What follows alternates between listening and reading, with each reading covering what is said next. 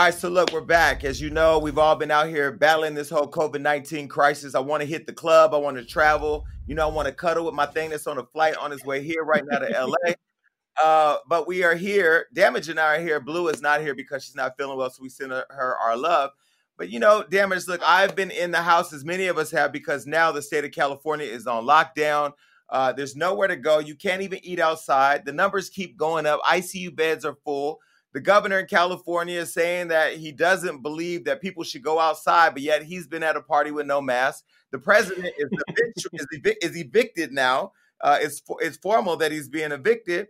And so, damage, how are you spending your life? Because, bro, I can't handle this anymore. Man, it feel like the end of times right now, but I'm feeling good. Um, it's unfortunate that the COVID uh, rates are going up and up and up, and they're shutting all the cities down. Even the cities that were open a little bit, they started to shut those down all the cities but Atlanta. Atlanta's still on fire. So um, I guess we're gonna have to visit visit the A, Jason. No, I'm not visiting no A. I ain't visiting no DC. I ain't visiting Philly. No disrespect to Philly. I just at this point believe that Atlanteans think that COVID does not exist in Atlanta. I think they think it exists in Miami, California, New mm-hmm. York.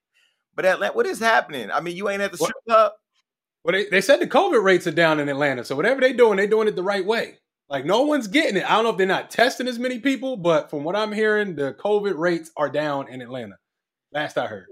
People are getting booked and flew out to Atlanta. I saw my girl shout out to Sky. Sky, you know I love you. But Sky is on a world tour right now, hosting clubs and getting her money. She is sipping her Ciroc. She has no mask on. And I'm like, girl, now you know you can't come to my house for 14 days when you get back to California because at this point, I I believe that they have sprayed more coronas in the air for people to become super spreaders. And I am terrified. Even the person here, even the person here fixing shit in my house, he coughed yesterday. I was like, nah, nigga, nah, uh uh. I'm terrified. So, for the for the for New Year's, are you going to Atlanta or are you just saying no? Like that sound like a vibe. New Year's, ATL, everybody the whole country's gonna be in that one town. You going?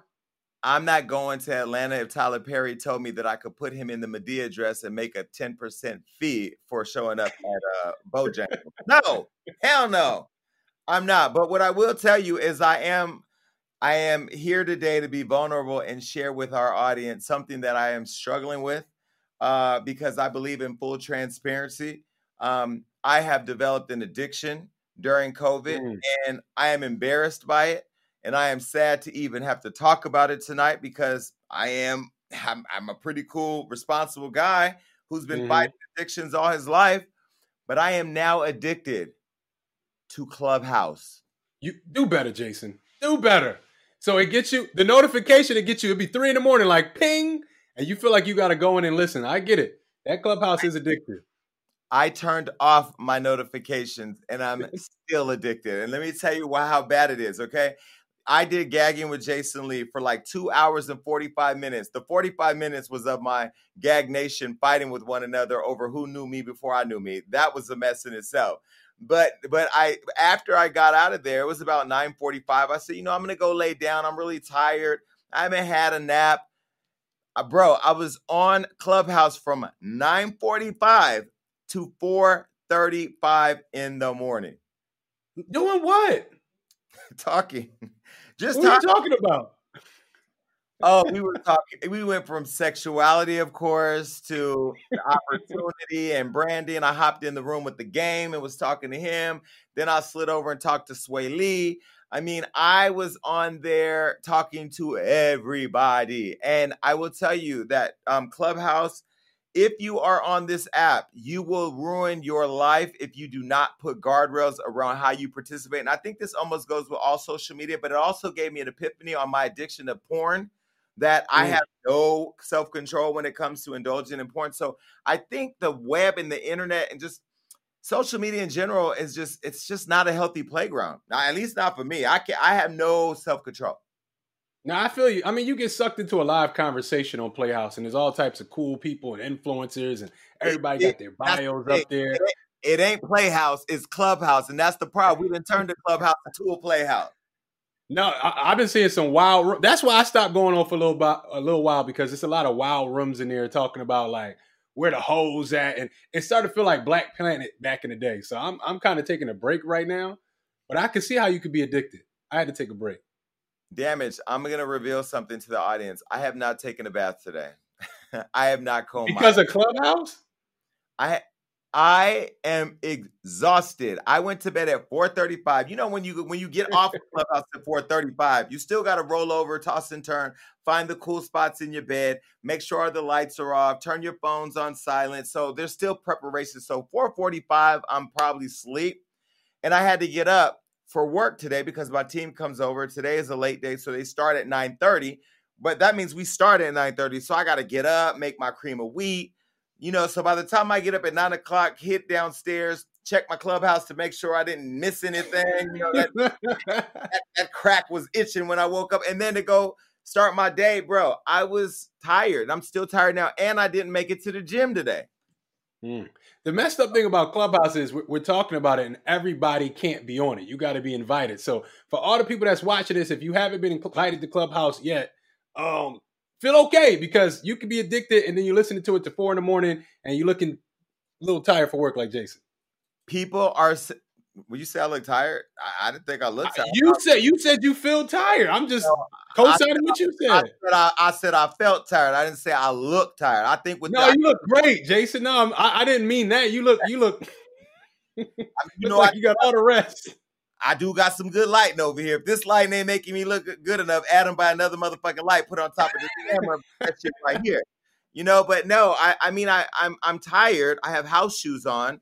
Uh, let me give you some shoe cam.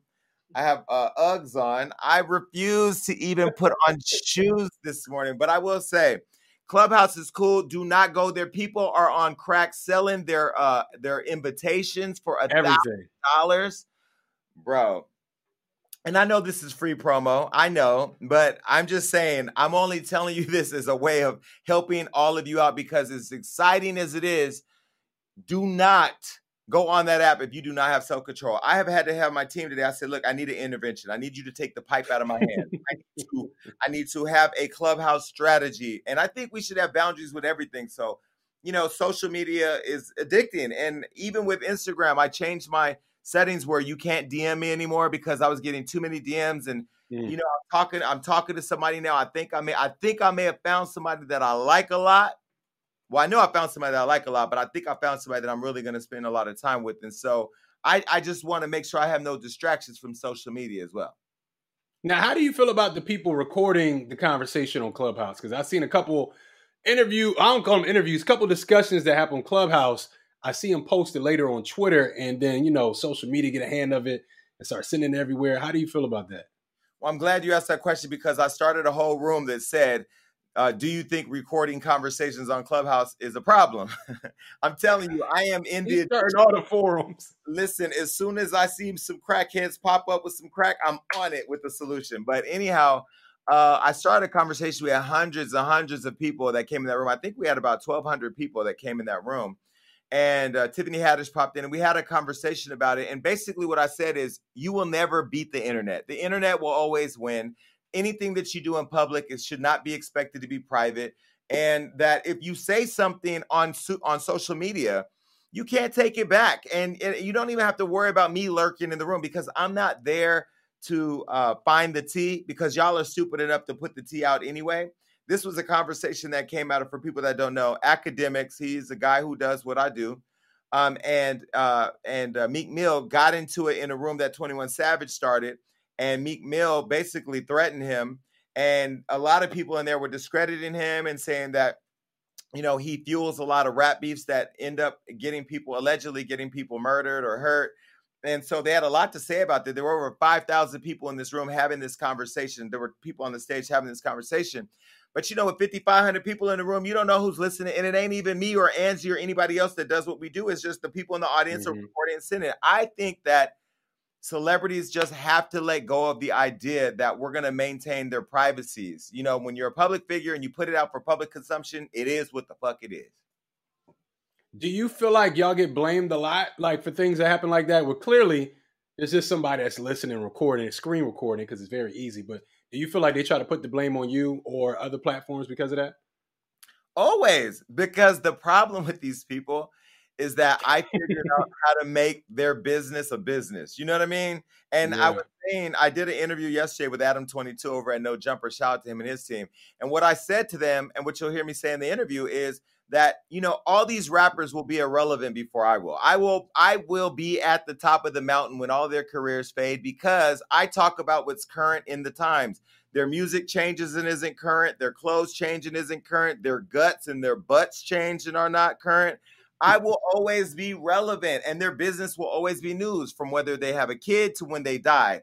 I will always Hollywood Unlocked will always be relevant. And so yeah, I think we always get blamed because everybody needs a, a scapegoat. You know what I mean? And I'm just mm-hmm. like, um, I guess I'm that scapegoat. So it's all good though. You've been doing this a while. I'm curious. What do you think is the average career lifespan is for an artist now? Right? Like, how long do you think they go uh, before they're not relevant anymore? Are we talking about Tinashe or are we talking about Beyonce? I'm talking about it. Leave Tinashe alone, man. I mean, I'm just trying to like. I'm sure I, am only using that as a spec. Okay, are we talking about Lil Boosie Badass or are we talking about Jay Z? Well, Boosie going on 40 years in the game. Let's talk about somebody like DaniLeigh, like a DaniLeigh or DaBaby. I don't How know. long? Like what's? No, I know I do like DaniLeigh. I do like DaniLeigh, but look at. I'm just saying, what, do, what do you think is the, the average lifespan now is for artists? We, we don't talk about DaniLeigh unless she's booed up with little with the baby, little baby, with the baby. It's so many babies yeah. in the game. We do not talk about DaniLeigh unless she's with DaBaby. And uh, wait, is that what she with? Yeah, yeah, the baby. You're right we don't talk about her. We don't talk about her music. We talk about her when she pushes her mom in the pool. We talk about her when she's up with her uh, with her baby. No pun intended. You know what I mean? So like, how long is her musical career gonna be on? No, I'm just saying. Period. Just now that you know you've been doing this for a while, you report on people's lives. How long do you think the average lifespan of an artist is today? And I just brought up DaniLeigh as an example. Yeah, I don't know. I mean, I use all the artists, right? That, that when you say artists, there's a wide spectrum of artists. You got Jay Z and Kanye. You you know Kanye, no matter how much you don't like him or his politics, he can't be canceled. The culture's gonna always buy into his shit because he does put out good music and he does put out good clothing, except for those holy ass shoes that I don't have a pair of.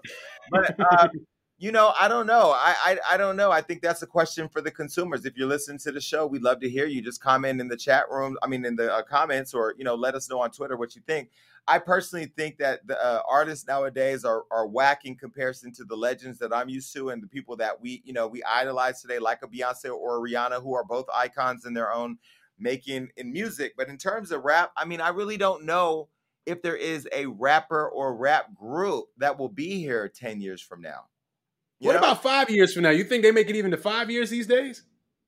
Not if they don't cut their testicles, all these fucking babies they're having with all these women. I mean, Future's like on baby, what, 16 at this point? He can afford I, it. Well, we don't know his finances. He's not touring. Most artists that have 360 deals make their money off of touring and, and club appearances, you know, and they ain't making money. It's been a whole year. If you are not sitting on multi millions or billions of dollars, like your money has been burning up. You got staff, cars, maintenance, home, mm-hmm. just you know, uh, child support. You ain't got no money. So I don't really I, know.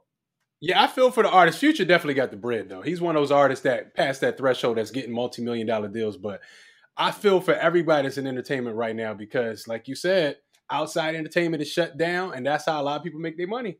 It's a hurt piece. I, am not into counting other niggas' money. I don't know what they got. I know one thing. I'll show him looking at you on Instagram though, and if y'all start wearing the same shoes every day or the same clothes, you can, you can't have a wash machine. I can. If you're wearing the same shit, money's probably tight. But look, I'm gonna tell you who is not going to have uh uh you know a good year this year. And it's this man that died. You know, he died somewhere in was it in Trinidad?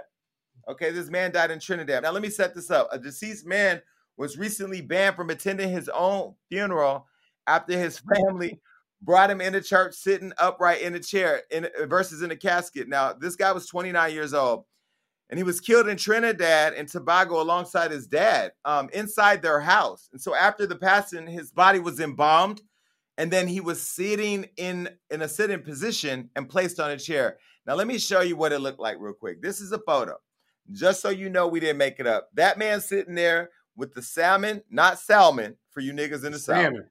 In that in that salmon jacket and then white pants with them glasses. By the way, he looks like R. Kelly from where I'm sitting. It's so far away. No disrespect to the dead. I don't want to piss nobody off. He was sitting up at his own funeral and now people are mad. What do you think? I I, I don't get it. Sick.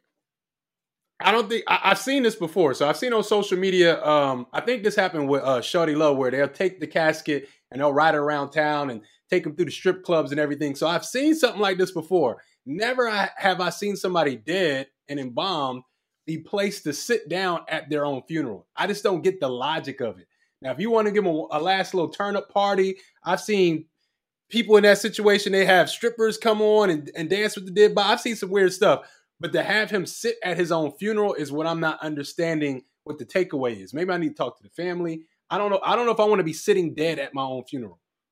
And I and I'll tell you just to be keep it 100. Like I have an issue with death in general. I have an issue with funerals. I can barely even go to a funeral, let alone go to a funeral, and I'm sitting next to the dead nigga who is suited and booted and look like.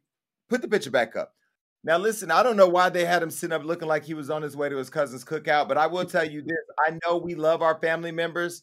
I don't have anybody that I love the, that much that I want to embalm them and sit them next to me at their own funeral. I think it's pretty sick. And I'll also go on and say that I don't know if this is a cultural thing. Now, I'm not mm. shaming anybody on, in the islands. If you're in the islands, please educate us in the comments because I don't know if this is a cultural thing, but, uh, or if it was like, even if it was something left in his will I don't believe in honoring everything in somebody's real will. My mother died. She wanted to be uh, her ashes. She wanted to be cremated. She wanted her ashes thrown in the ocean. What did we do? We burnt her ashes. We we we cremated her. We burned her ashes, and then we drove to this really dope place to pour her ashes. But guess what happened? The wind blew, and it blew mm. some of the mm. ashes back. And the idea of your mother's ashes covering like no, no. That in itself was hard. But the fact that you're sitting there, you're embalmed, blood might drew, drew come out your nose or that don't work like that. You know it don't work like that. Excuse me, I have seen well my well my grandmother she didn't get embalmed. Maybe that's why blood came out her nose. She didn't want to be embalmed. In my family, they went ahead with that sick shit. My Italian grandmother, it was some crazy white mm. people shit. But I will say that if your family member says that their wishes are to come to their own funeral dressed up with their leg cocked up and sunglasses on while sitting next to people or in front of people, bro, you just got to say, okay. And then when they die, don't do it. But maybe we got it all wrong. Maybe at funerals, maybe like let's think about it. When we go to a funeral, we go and we see the dead body and it's laying down in a casket. Maybe if it was sitting upright, it would be more of a a less blow for some people. I don't know. Maybe it might be something to that. If you go to a funeral and you walking down the aisle and the person that's deceased is sitting there in front of you looking relaxed, fly like my man was, maybe you have a different vibe at the funeral. I'm just saying, we gotta look at different angles here. I, I, will have a different vibe. Bye, niggas. I'm out. Bye. Uh, my vibe is in the car. I'm out. Nah, I'm not. I'm not with it. All right. Well, listen. I'm gonna tell you what else I'm not with. I've been in the process of considering whether or not I would have a kid. You know, I know mm-hmm. that I'm a great father. I'm very patient. Um, Everybody in the studio smiling and you're laughing. Bullshit. But either way, you know, I'm I'm growing more patience for the idea of having a kid or a dog or you know a partner, something that lives and breathes in my house. And then this story happened. There was a six year old boy who um, he charged his mother's credit card for uh, with sixteen thousand dollars worth of video games. Now, this is why I, I, had to slow down in my idea of having a kid. You have a kid, damage. This six year old boy was in trouble after he charged his mother's credit card with $16,000 and a couple more change worth of video games from the App Store.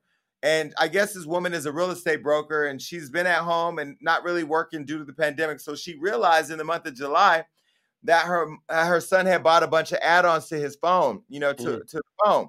And these boosters for his favorite video game, Sonic Forces. So some of the boosters are like a dollar ninety nine or nine or ninety nine ninety nine. And so in one day, this kid, his badass spent damage over twenty five hundred dollars in new charges to his mother's phone. you know what? This happened to me for fifty dollars. This my son does this every once in a while, every few months. But you gonna notice fifty dollars. How does unemployed broker sitting at home broke don't notice that he didn't ran up he didn't he didn't ran it up sixteen thousand two hundred ninety three dollars and ten motherfucking cents. That's what I'm saying. I blame I blame the parent because I, I don't know what kind of credit card she have. My credit card app starts sending you a notification when you start spending too much. So you're gonna know. You're gonna know. And why would you even leave your credit card hooked up to a video game that your little son is on? You know, like so he has the option to keep every time he loses because he's probably what four years old. He probably sucks at the game. He keeps reloading and buying stuff. I don't get why she did that. And if you're laying up in the bed with a man, ladies, I know you have to have your Apple Pay connected to your email so that way you get alerts. This nigga could be buying Plan B for all the tricks he done hit off at Magic City since Atlanta and closed.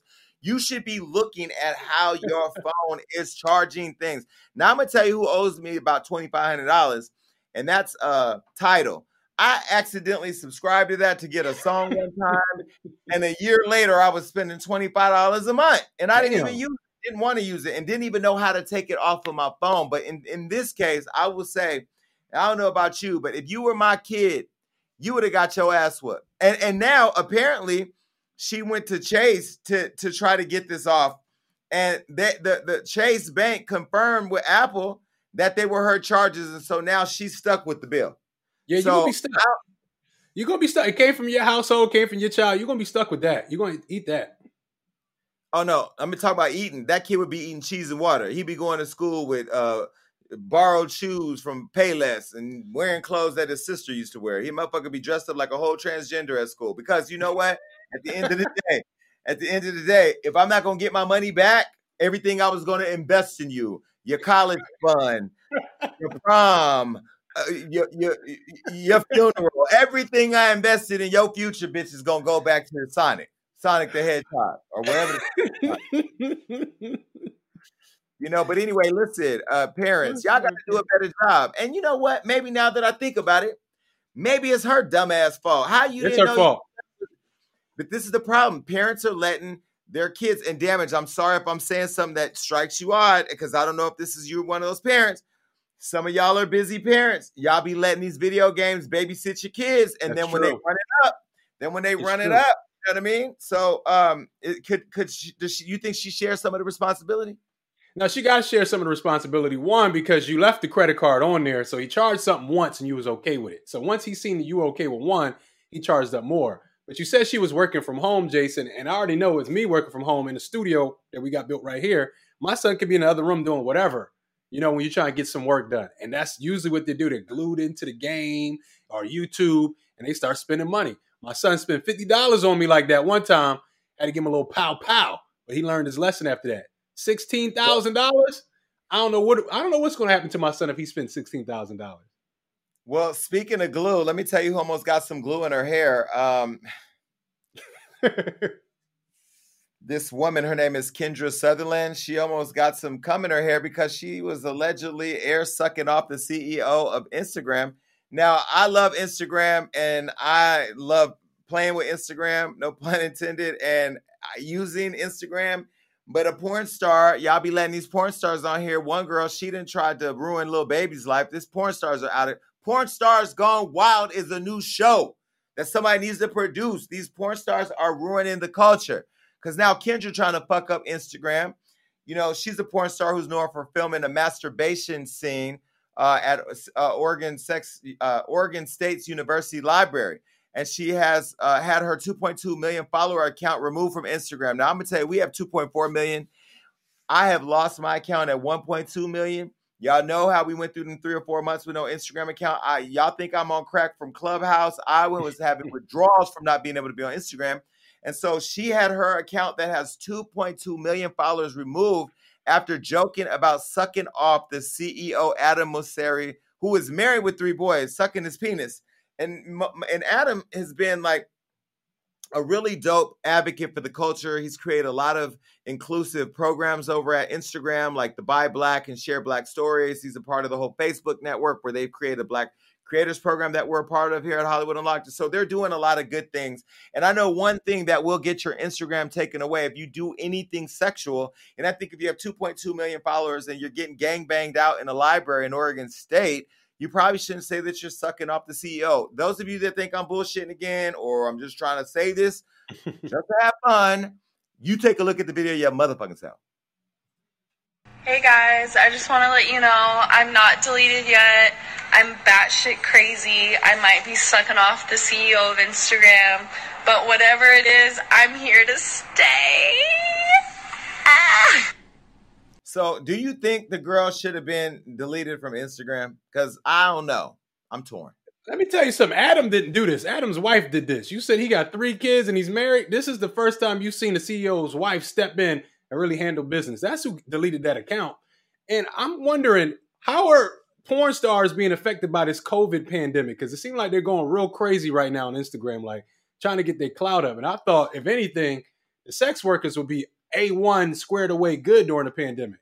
Um, exactly. Chaturbate, uh, OnlyFans, they get their money. Don't think these porn stars aren't running it up. And honestly, at this point, she probably just uses her Instagram for branding purposes. I'm sure all her money's coming from OnlyFans, Pornhub, or you know, the clinic that she she donates a lot of her time to.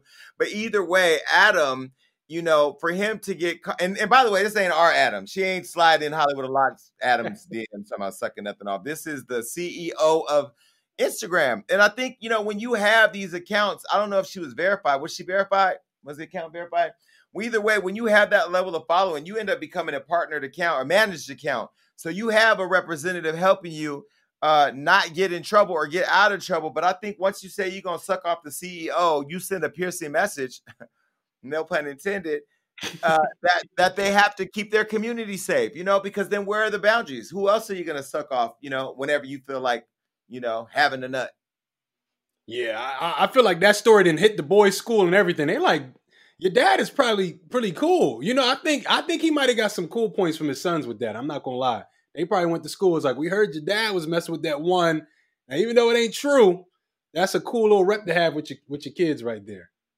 But Adam, the only question for you is why didn't you delete Lil Boosie when he went on Instagram and said that he had a grown woman? He paid her to suck his 12 year old son off. I mean, in all fairness to her, I mean, I'm not here to advocate for what she said, but this is a problem when you're using your authority to discipline certain people and not mm-hmm. discipline mm-hmm. others. You know what I mean? And I personally think that Lil Boosie should have been removed from social media after he made that proclamation.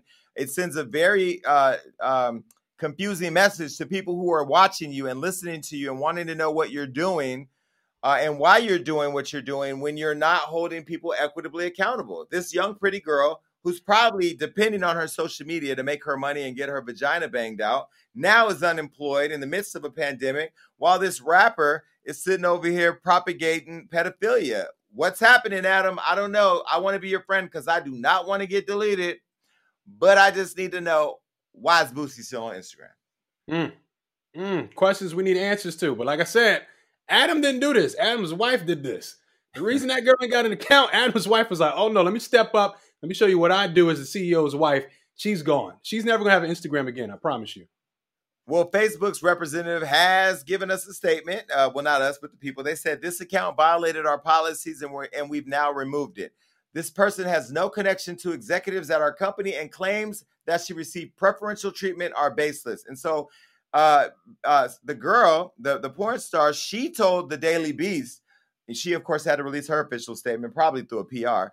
I'm not really sure exactly if that's why. I was also going crazy on live yesterday, doing things I know I shouldn't have, and was just drunk and didn't care. I'm guessing that's why. I would be surprised if the other reason why was because I said in such a jokey manner. I never even really knew who the CEO of Instagram was or anything. I've never met this person before in my life.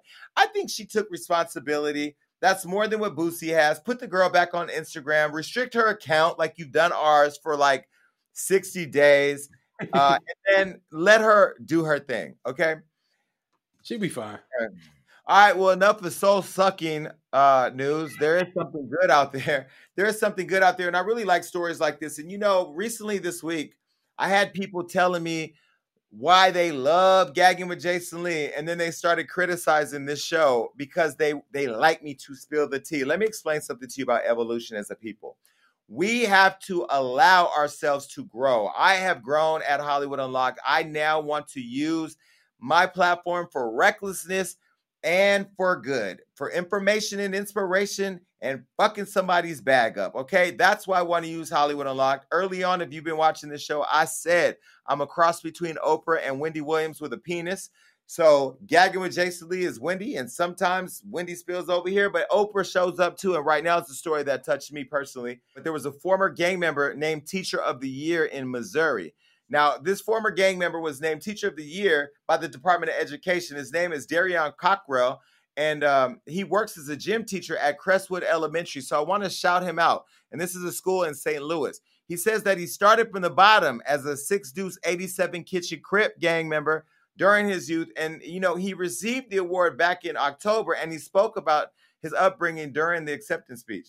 Now, he says, I was born to a drug addicted mother who had two of her six kids by the age of 16.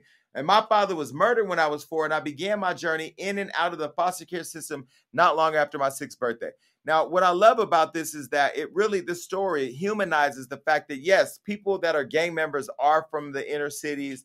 And yes, they may have chosen an environment of, uh, you know, this camaraderie with other guys or girls that they grew up with as a way of supporting them. But everybody has a backstory. And so the fact that they were able to honor him and give him the platform to humanize him as a gangbanger or former gangbanger and now turned teacher, I think it's amazing. And and also this was the touching part of it all because this is I think where he gave his flowers to his teachers. He while giving the speech, he also thanked the physical education teachers that he had when he was in school who motivated him to improve his life.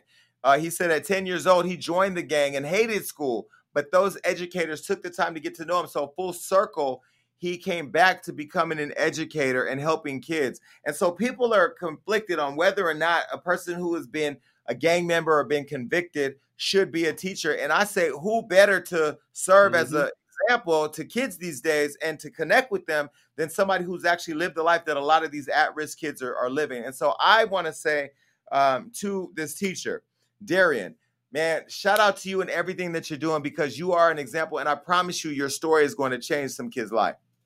I think you summed that up really great, Jason, honestly. And to the rest of you Darions out there and the Darnishas, if you are out there doing the work and have yeah. lived your life and have re um, you know um, rehabilitated yourself and you find yourself being in a position where you can help kids all of us have some responsibility to give back my book god must have forgotten about me was my way of doing it and hopefully you know i just bought 50 books for kids in a group home out here in southern california and i want all the kids out there and people who have kids at risk who want to help them get the book and the book's not it's probably on sale at this point because i don't even know how much it's selling it for but get the book. God must have forgotten about me. I'm going to put the link up right here and gift that book to a kid so they could change their life. I'm not a teacher but i'm going to do what i could do. You may not be a teacher do what you could do. Shout out to darion man. You a real one all right y'all it's time for another hollywood hookup and i got to put y'all on to care of now, Care of is a wellness brand that makes it easy to maintain your health goals with customized vitamin plans that helps you feel your best today and supports you long term.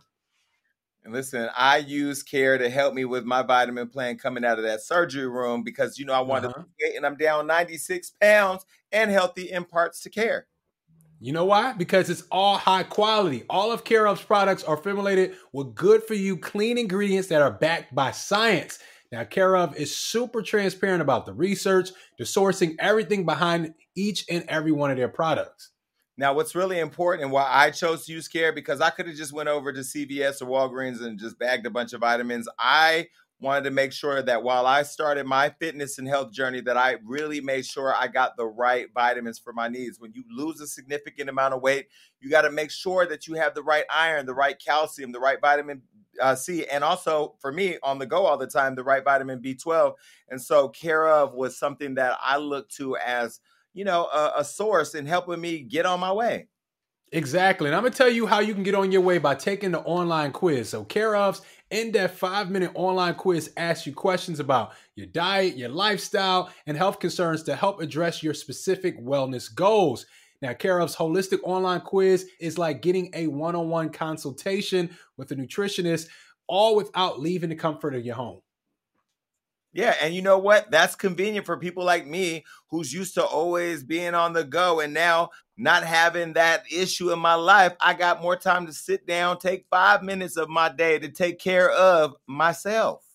Exactly. Now, we know there might be few holiday parties this year, but the season is just hectic overall. Help manage the holiday stress in a healthy way by adding care of supplements to your routine. It's very important. So, I think, damage, you should tell everybody how to take care of themselves. I got you. Look, for 50% off your first care of order, go to takecareof.com and enter the code unlock50. That's takecareof.com com and enter the code unlock50. Yep, that's how you start to take care of yourself. And that's your Hollywood hookup. All right, so I want to welcome back a friend to the show. He's been here before, Yahu Blackwell. Uh, welcome back. Hey, what's up? What's up? There Good it to see y'all. You know, these COVID streets got us a little disconnected, not like last time where we get to be in the same room, but it's good to see you look like you've been in the gym. I mean, you look fit then, but you look like you've been out like some Rocky type, cutting wood down type shit. Oh yeah, oh yeah, absolutely, absolutely. The uh the pandemic didn't stop nothing over here. Okay, so look, I have a question. Since you've been here, I've lost 100 pounds or 96 pounds, and I grew a beard, and I don't know what beard oil to use. So since you got a beard that looks healthy, how what do I need to do to keep this thing right?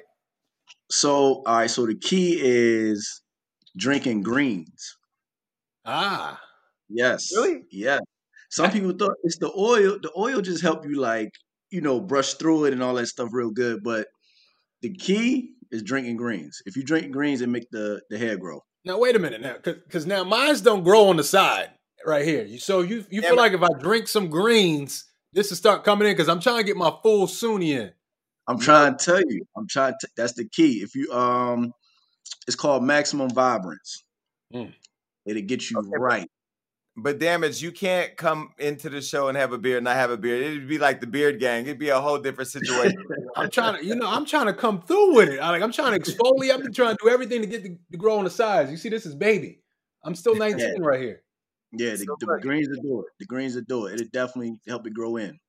So if you've been following the show for a while, Yahu's been here before. We all know he is a, a world champion boxer. He's not uh he's somebody you don't want to run up in the streets because he can knock you all the way out. But also what captivated us last time and a lot of the comments was that you're also a real savvy businessman.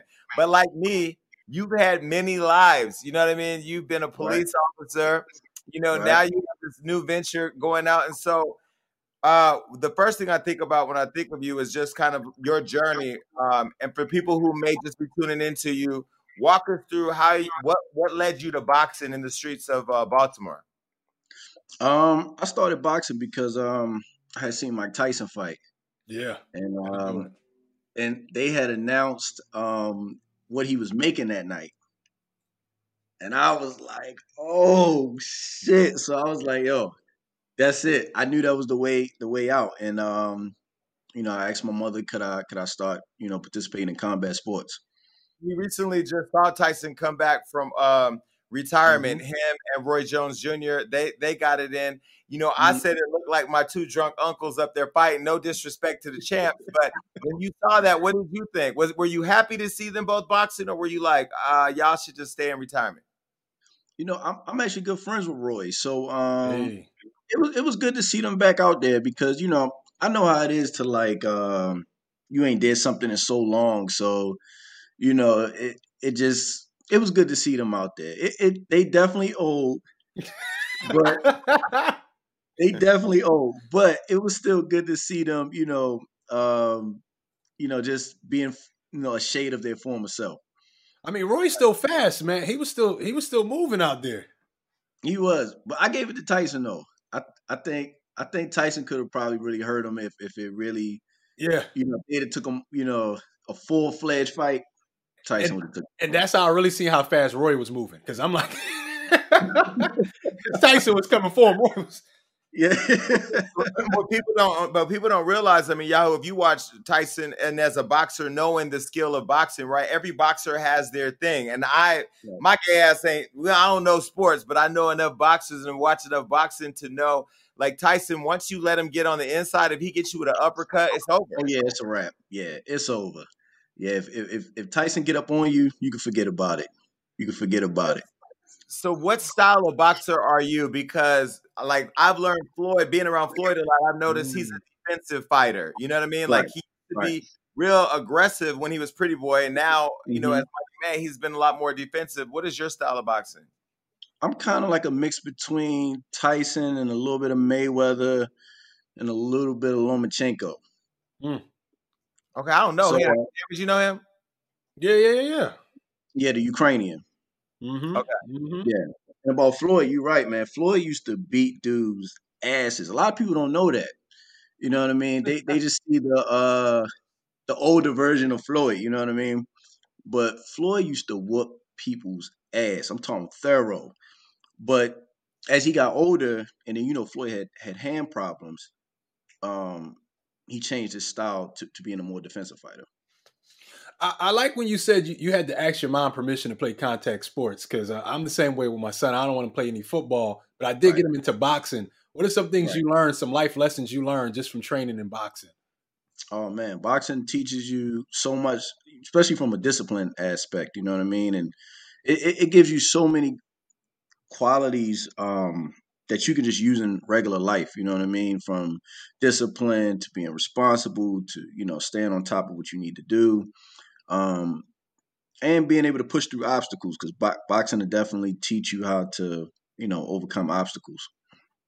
See, and one of the things now with this weight loss, you know, there's the weight loss part and then there's the fitness part, right? And I look at boxers, right. I look at how you all are able to define define your bodies through the training. But I ain't gonna lie, you know, Floyd's been like, yo, you gotta come by the gym. I am too, I'm a little nervous. I ain't gonna lie, I'm a little uncomfortable because when y'all be in the gym, not only is it hard, but y'all be talking shit, y'all be criticizing, and like my ego can't take it. You know what I mean?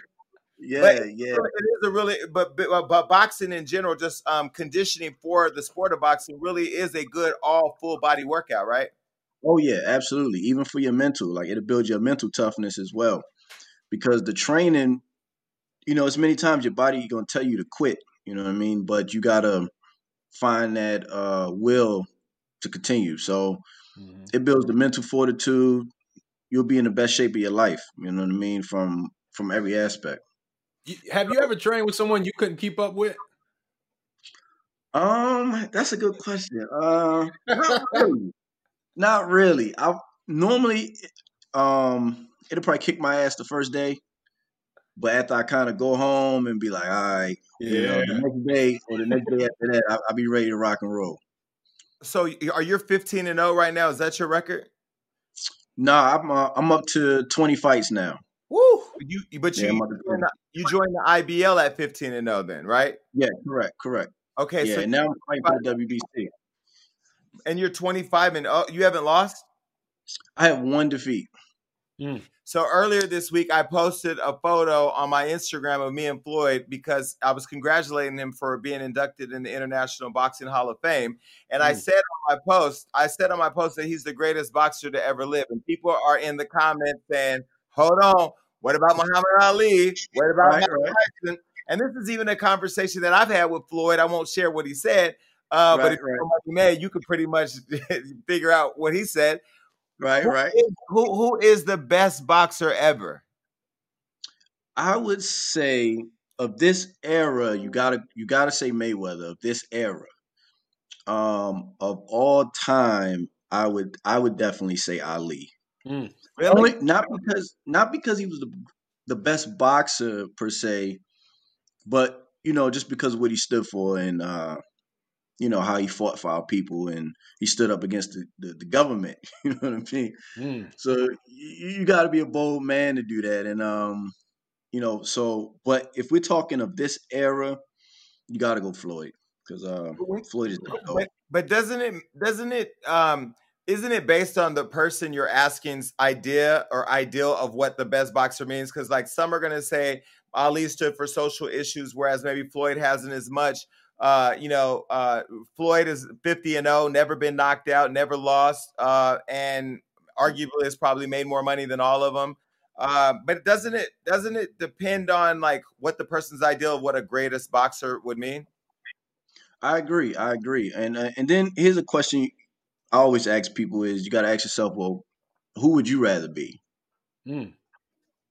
Yeah. You know what I mean? That's a good way to kind of measure it. Like, would you rather be this guy or would you rather be Mayweather? You know what I mean? If you had to switch identities. And most people say Mayweather because he has the he has a what we call a triple crown. And what that means is he he made the money, he made his legacy, and he left the sport with all five senses still intact. Mm. Yeah, That's you true. know what I mean. So, which is which is outstanding, and to be undefeated, I think like eleven world titles or something crazy like that. Like you, you can't you can't take nothing away from Floyd. He has the theater at his house with all the belts, and they all lay in front of the screen. And one day I snuck in there. I don't even think I told him this. I snuck in one day, one day, and I was putting the belts around my waist. You know I mean? I felt real champion, like you know. But then I put him down real quick so I didn't get my ass kicked. But yeah, it, it, it is it is amazing to see what you know athletics does for so many of our our people. You know what I mean? You have people now coming up in the game like Gervonta Davis. He's from where you're from, and I look at him and I'm like, "Yo, you remind me so much of Mike Tyson." And when you talk to him personally, he's such a cool guy. But then he's always getting into shit. And and do you mm-hmm. think do you think that do you think that that that conversation of hey this is what you really need to do in terms of like staying focused staying on track, not allowing your stuff to get caught up in the sh- shit that the streets used to. Right. Is that conversation right. missing in mentoring these young boxers nowadays? Yeah, yeah, yeah. It's definitely needed because you know you go from you know just a regular guy, and all of a sudden you're making a shitload of money and women and fame and all of that stuff. So you you, you definitely need somebody that's going to tell you like, look, man, you know, this is what you need to be doing you know, this could be here today and gone tomorrow type thing. Mm-hmm. So it's definitely one of them things like, you know, the the the boxers need that pep talk for sure. Yeah. On a mental standpoint, I want to pick your brain about you said you have one defeat. What mm-hmm. is it like to be undefeated for so long and then have that one defeat? Because I can imagine for myself, it was me, it would be hard for me to bounce back because I probably never expecting to lose. Like, was right. that a shot to your ego or anything? What's that process when you do suffer that first defeat?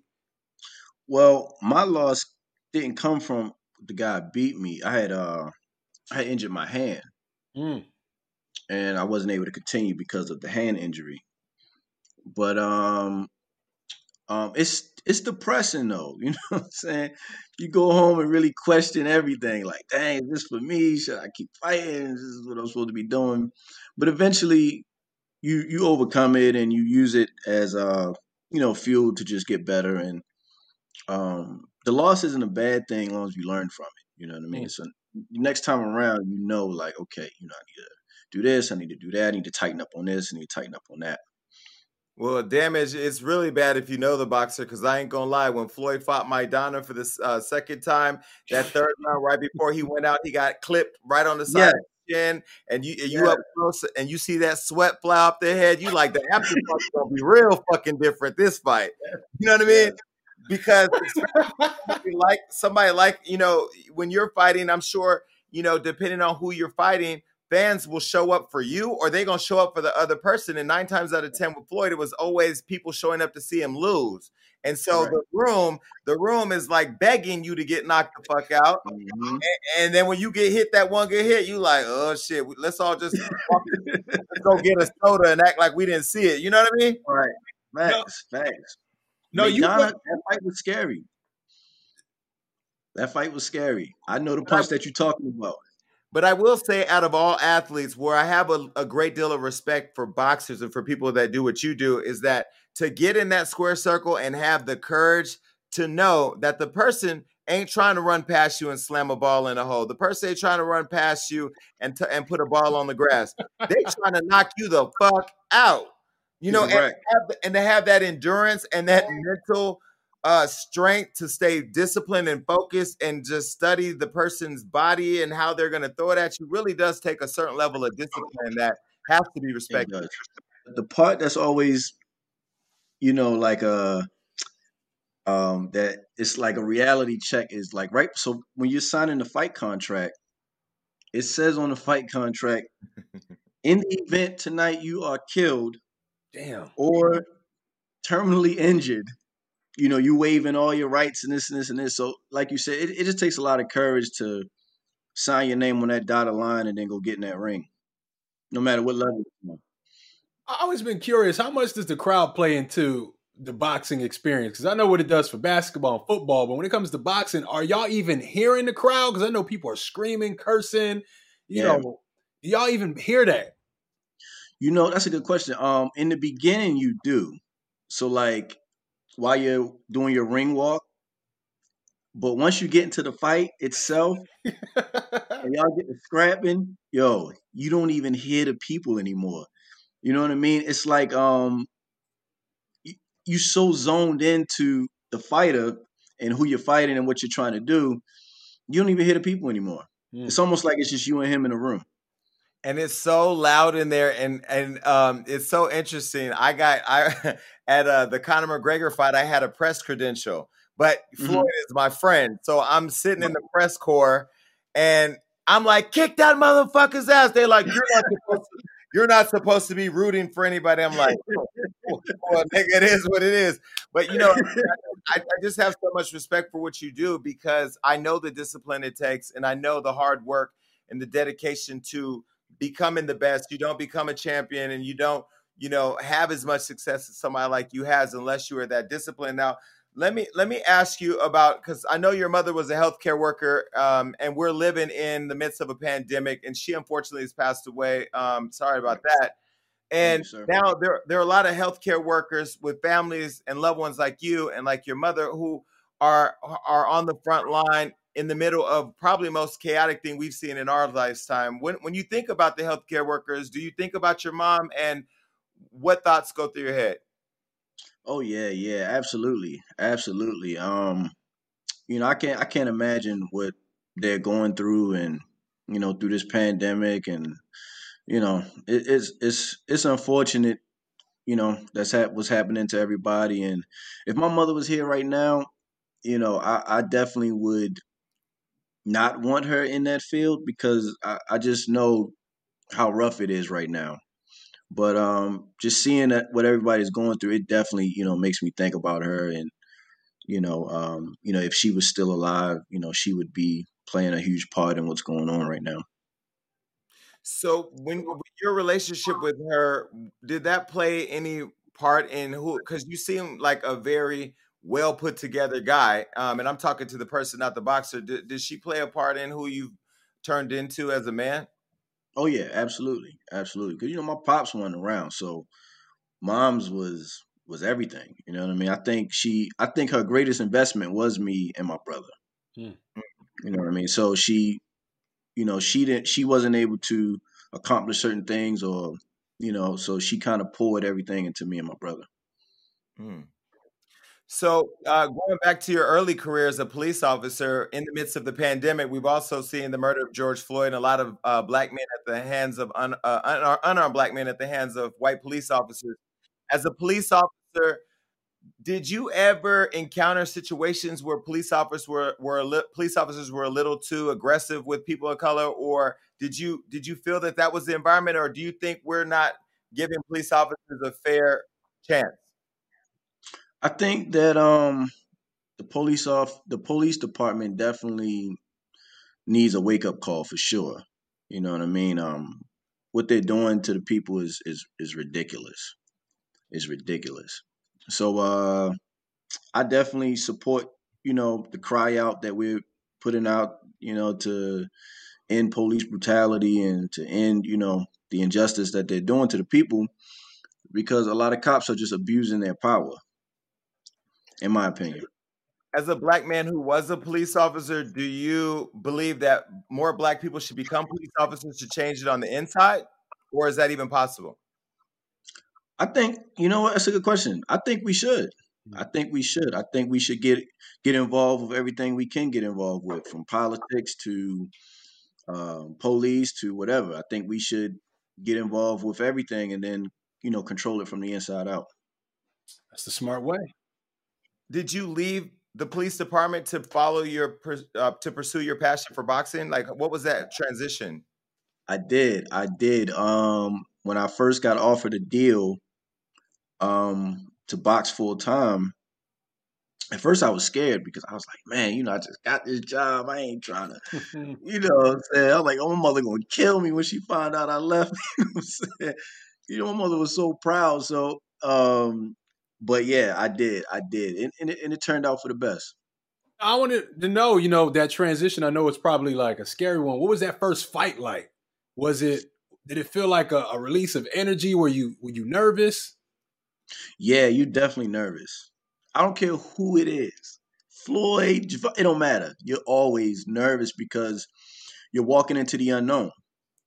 You know what I mean? You you you know you prepared, you know you trained, you know you did everything you were supposed to do, but it's still that possibility of, you know, I could get hurt tonight, or you know he could throw a punch that I just didn't see, or a punch that I just mistimed or misjudged. You know what I mean? It's always that possibility, and that's what always makes you know the fight scary because you're walking into the unknown.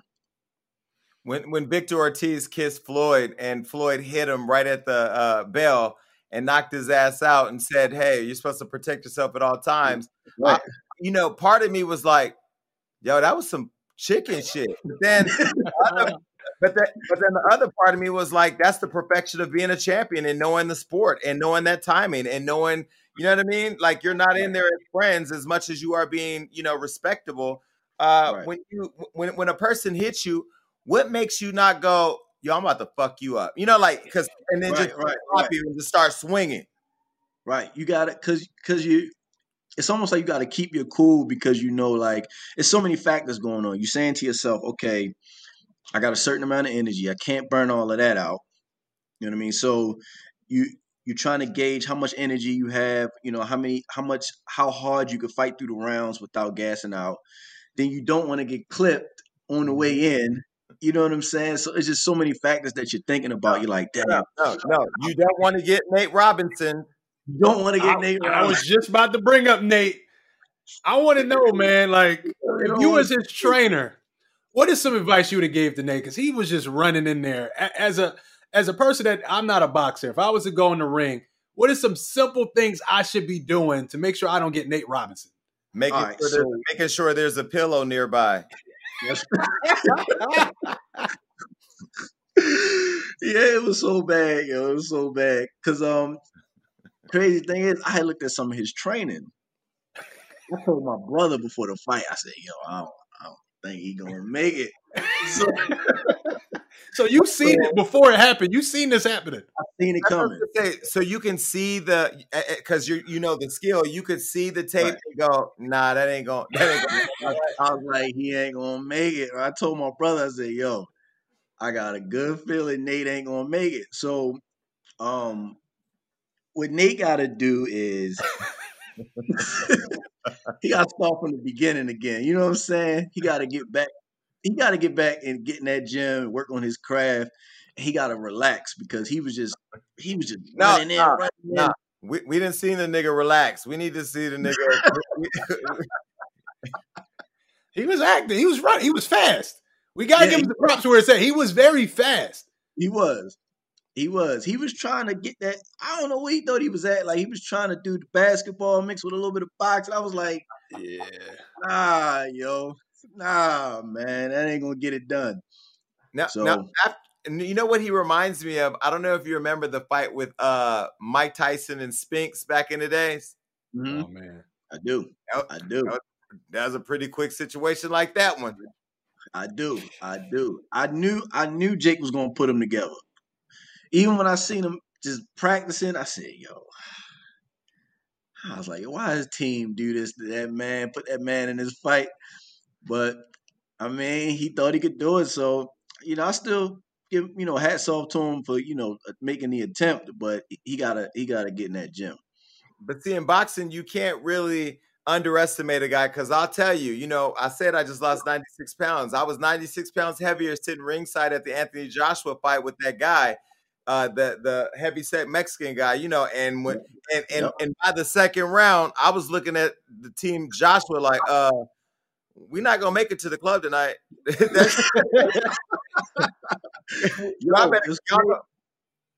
I called that fight too. I was matter of fact, I was cooking on the grill, and I was like, "Yo, don't be surprised if Andy get him." And everybody was like, "Nah, yo, Andy fat, yo, he out of shape." I said, "Yo," I said, "But Andy, Andy has skills." Andy got him. Yo, Andy had fat guys like me walking out at the concession, like, what?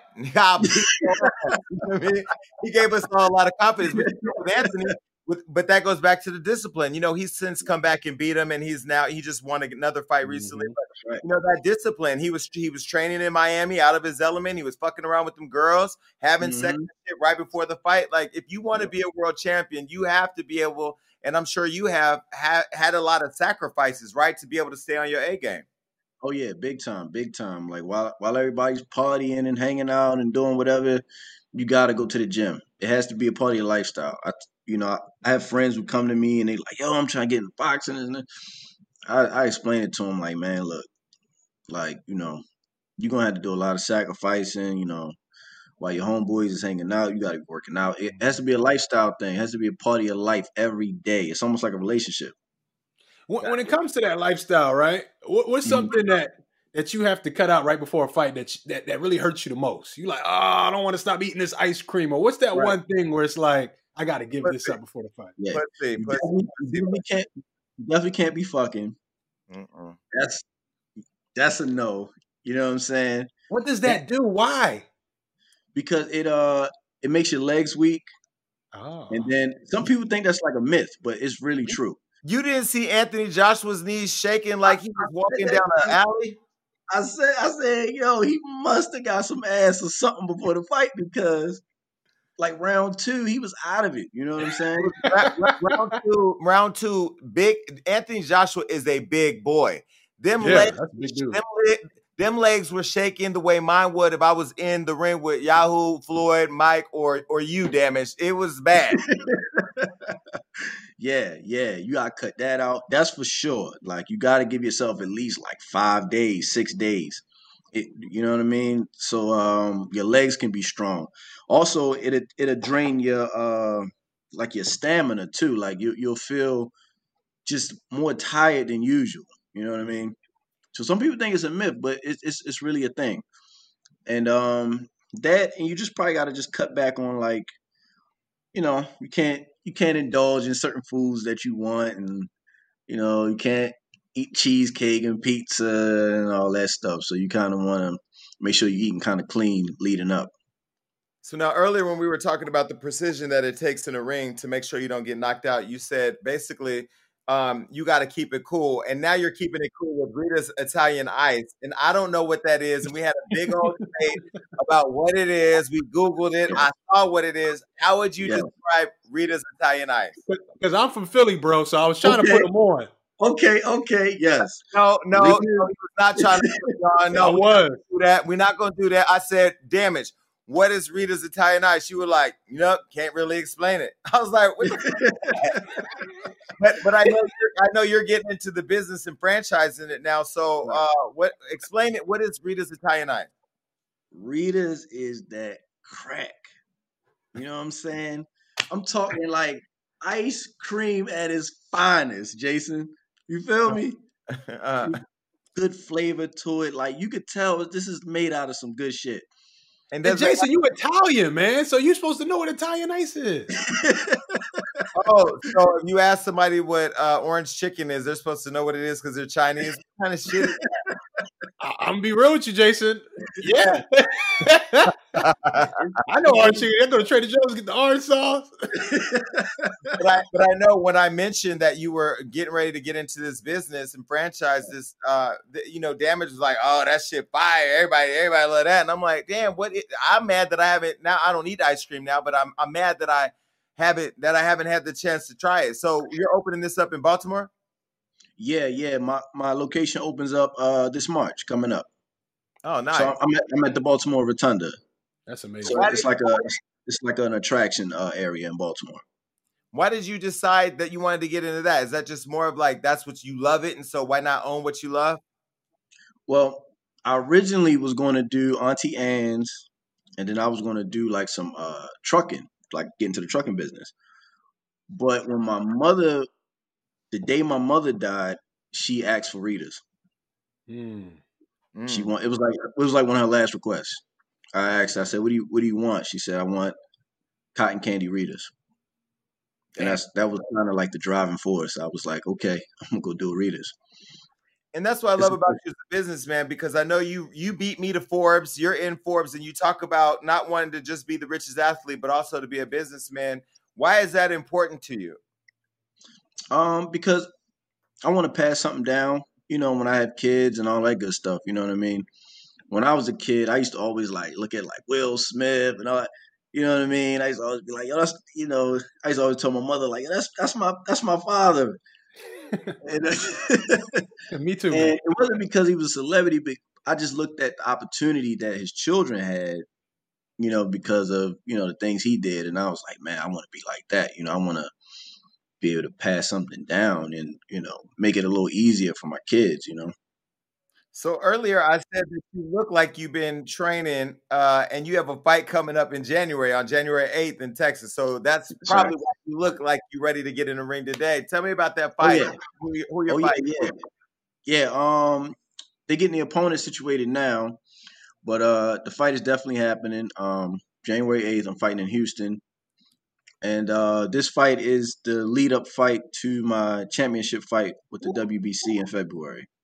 And that's where you're fighting Sergio Ramirez. But how, you know you're fighting him because what he holds the belt. Why wouldn't you know who you're fighting now? How does that work?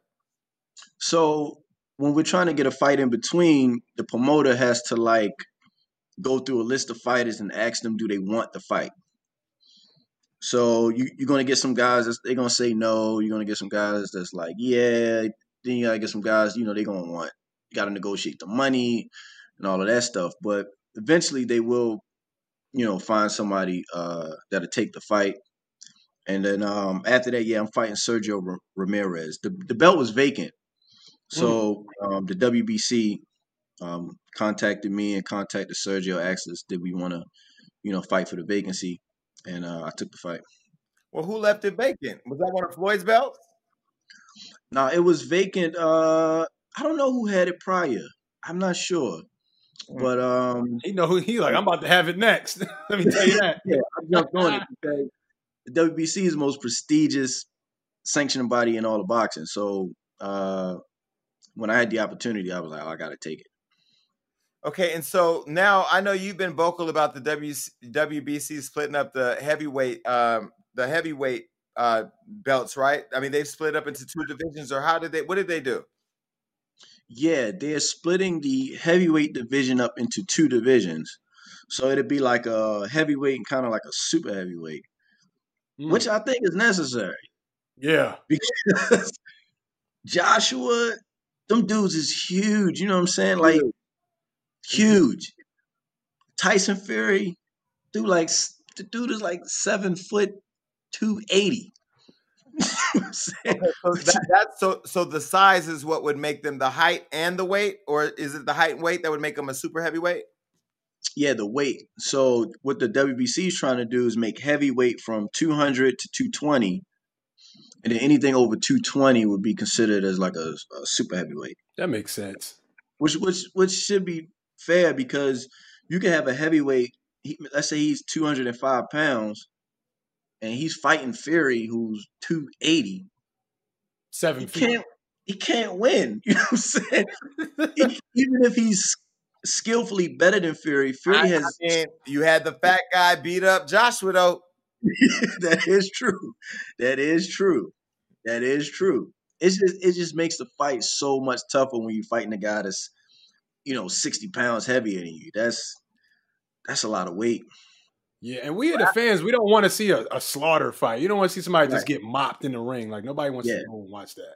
Yeah, that's I do. that's he's too big. You know what I mean? It's it's it's one of them things where like you hitting this guy and he's just taking it because he's he's 70 pounds heavier. But when he hits you, that shit hurt you. You like- you know what I mean? He fuck you up because he got he got almost 100 pounds on you. All right, so after this fight in January 8th in Houston, Texas, then you fight in Sergio Ramirez, you get the belt. What are you looking forward to in 2021 and 2022 in terms of who else you'll be fighting besides Kobe? Um, I want to fight uh Makabu. Mm. Uh, I can't think of his first name. He is like a foreign name, but I want to fight Makabu. Uh, maybe end of the end of 2021. okay. So is Yeah. boxing different now though with COVID? Like what are they doing leading up to? I know I'm sure you gotta do a lot of testing, but is it is uh how what is the environment gonna be like? Because it's gonna be different, not really well, is Texas open? So there'll be fans there, right? Yeah, Texas. Texas is kind of doing. That's why we kind of pick Texas because you know they're allowing the crowd and uh, you know, you got fans there and all of that good stuff. Um, I just hope we can get back to normal because I mean, Texas and Atlanta is normal right now. yeah, facts, facts. You can go to Atlanta, COVID ain't even there.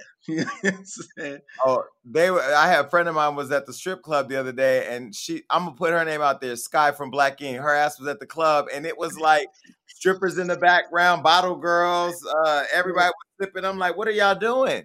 Anything. Yeah, one of my one of my homeboys, he boxed out of Atlanta, and um, you know, he had like posted his fight, and it was like a packed arena in there. Everybody was partying, having a good time, and they holding the cup up. Like I'm like, yo, what is going on? but you're gonna you're gonna be safe though. You're gonna make sure that you're safe, right? And you get yeah, in there. Okay. Absolutely, All right. Absolutely. So, so we got Rita's Italian Ice. We got you knocking people out in the ring. We got you potentially uh, uh, conditioning Nate Robinson for his comeback moment. What other, what, uh, what other business endeavors as a businessman entrepreneur are you looking forward to in the future? Um, I'm trying to uh, dive into some real estate now. So, nice. um, yeah, that's my next move. Looking into commercial uh, real estate. I mean, that's smart because you're always gonna have money. Yeah, yeah, you can't go wrong. You can't go wrong. I tell people all the time, like, yo, you gotta get with the commercial real estate. So I'm trying to look into that and um land, all those kind of things.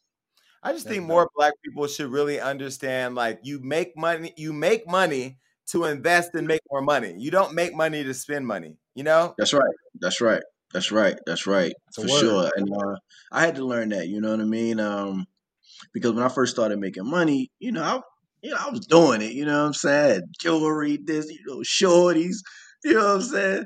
I was doing it. So, so, but I look back on it, I was like, damn, you know, I had looked back and I was like, I ain't got nothing to show for all the money that I spent having a good mm. time. Yeah. Sitting up there, you, you be if you ain't if you ain't smart, you be sitting up there looking like uh, Adrien Broner. I mean, he was in court yeah. telling the judge he didn't have no money, and I don't know how why you laughing, damage. I'm keeping it one thousand. Like if you don't, I'm laughing because I remember that video. He was rubbing his pockets. He like, Judge, I mean, I got friends with money. It was like, but, but, as an athlete, don't you always think about that? Like, you don't want to be on top and then lose it all, right? Because then it all meant right. nothing. That's right. That's right. I, I've seen guys who, you know, was doing a thing, man, and then next thing you know, they they um, you know, they back to square one with nothing.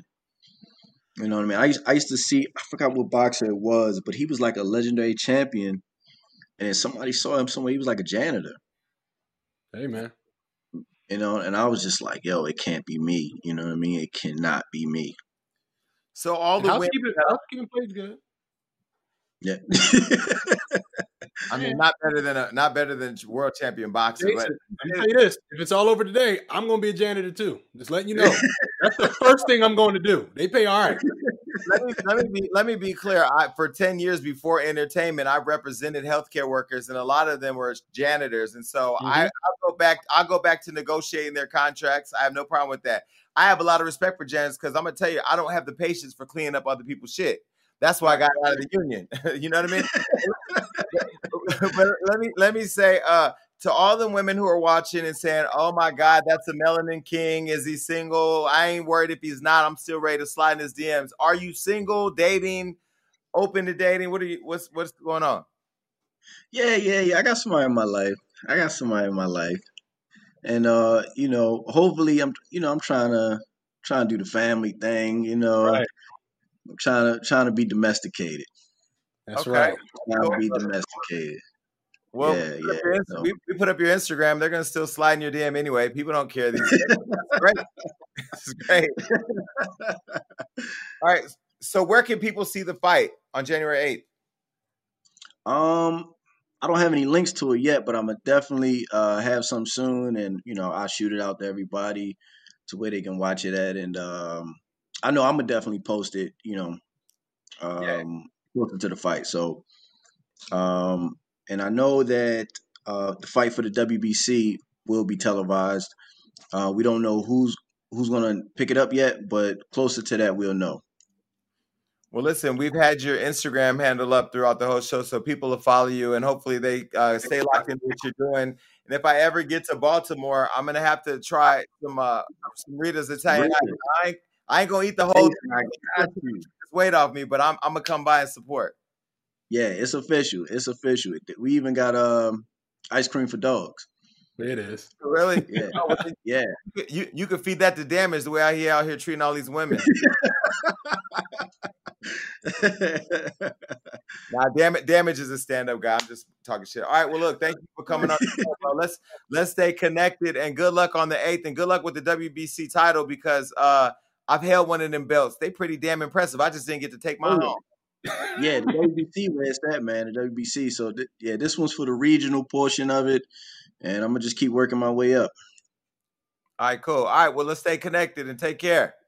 All right, you too, you too, Jason. You too, damage. All right, we out of here. Peace. All right. All right, look, that was a great show. And make sure you keep coming back because we got all types of amazing interviews and topics that are going to make you go crazy. Uh huh. That's right. That means like, subscribe, do everything you need to do to make sure you stay up to date with what we got going on. And ladies, stay tuned in because you know I have your back. And listen, make sure that you're commenting below because even though I say I don't read it on the show, that's all I do when it's over. Peace. hmm